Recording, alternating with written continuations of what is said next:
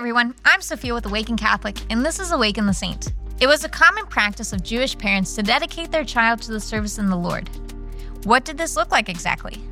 There were actually a couple of different ways. The most common was that after 40 days of birth, or 80 days for your daughter, the infant and mother would be brought forward for the child to be consecrated to God and the mother purified. A second way that a child could be dedicated to the Lord would be considered a little more hardcore. This was considered a voluntary self obligation to remain at the temple and acquire their religious education directly from the priest. Mary, the future mother of God, gladly chose this path at the young age of three. Anne and Joachim finally had a child, something they had pleaded to God for to bless them with. But they understood the beautiful gift God had given them, and they knew their daughter Mary wasn't theirs to keep hidden.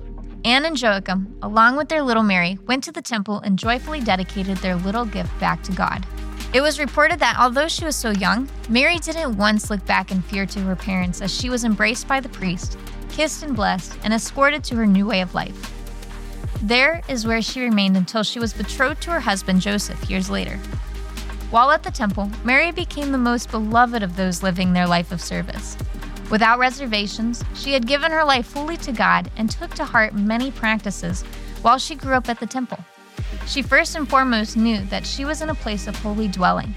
She was living in God's house and happily lived each day accordingly. Mary also knew that God was always present with her. Every action or chore she carried out, she did in the presence of the Lord. She recognized that if her body was in it, then so should her mind. What good was it to mindlessly serve the Lord? Where was that benefiting her relationship with God? And finally, she lived in service not just to God, but to those who dwelled in the temple with her. She knew that they were just as precious as she was and treated each of her fellow servants with grace and dignity.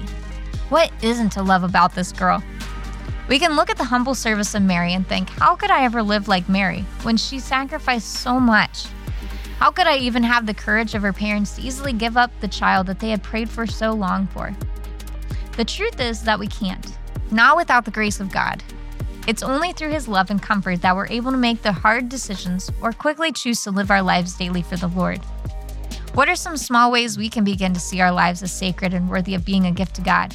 Whether it be through our vocation or daily chores, let us call upon the help of Mary to begin preparing our hearts for our own fiat to the Lord. Thy will be done. Holy Mary, Mother of God, pray for us. Thank you for tuning in to Awaken the Saint. Awaken the Saint is a three minute daily show that unpacks the lives of the saints with practical messages for everyday life. Awaken the Saint is made in partnership by Spoke Street Media and Awaken Catholic.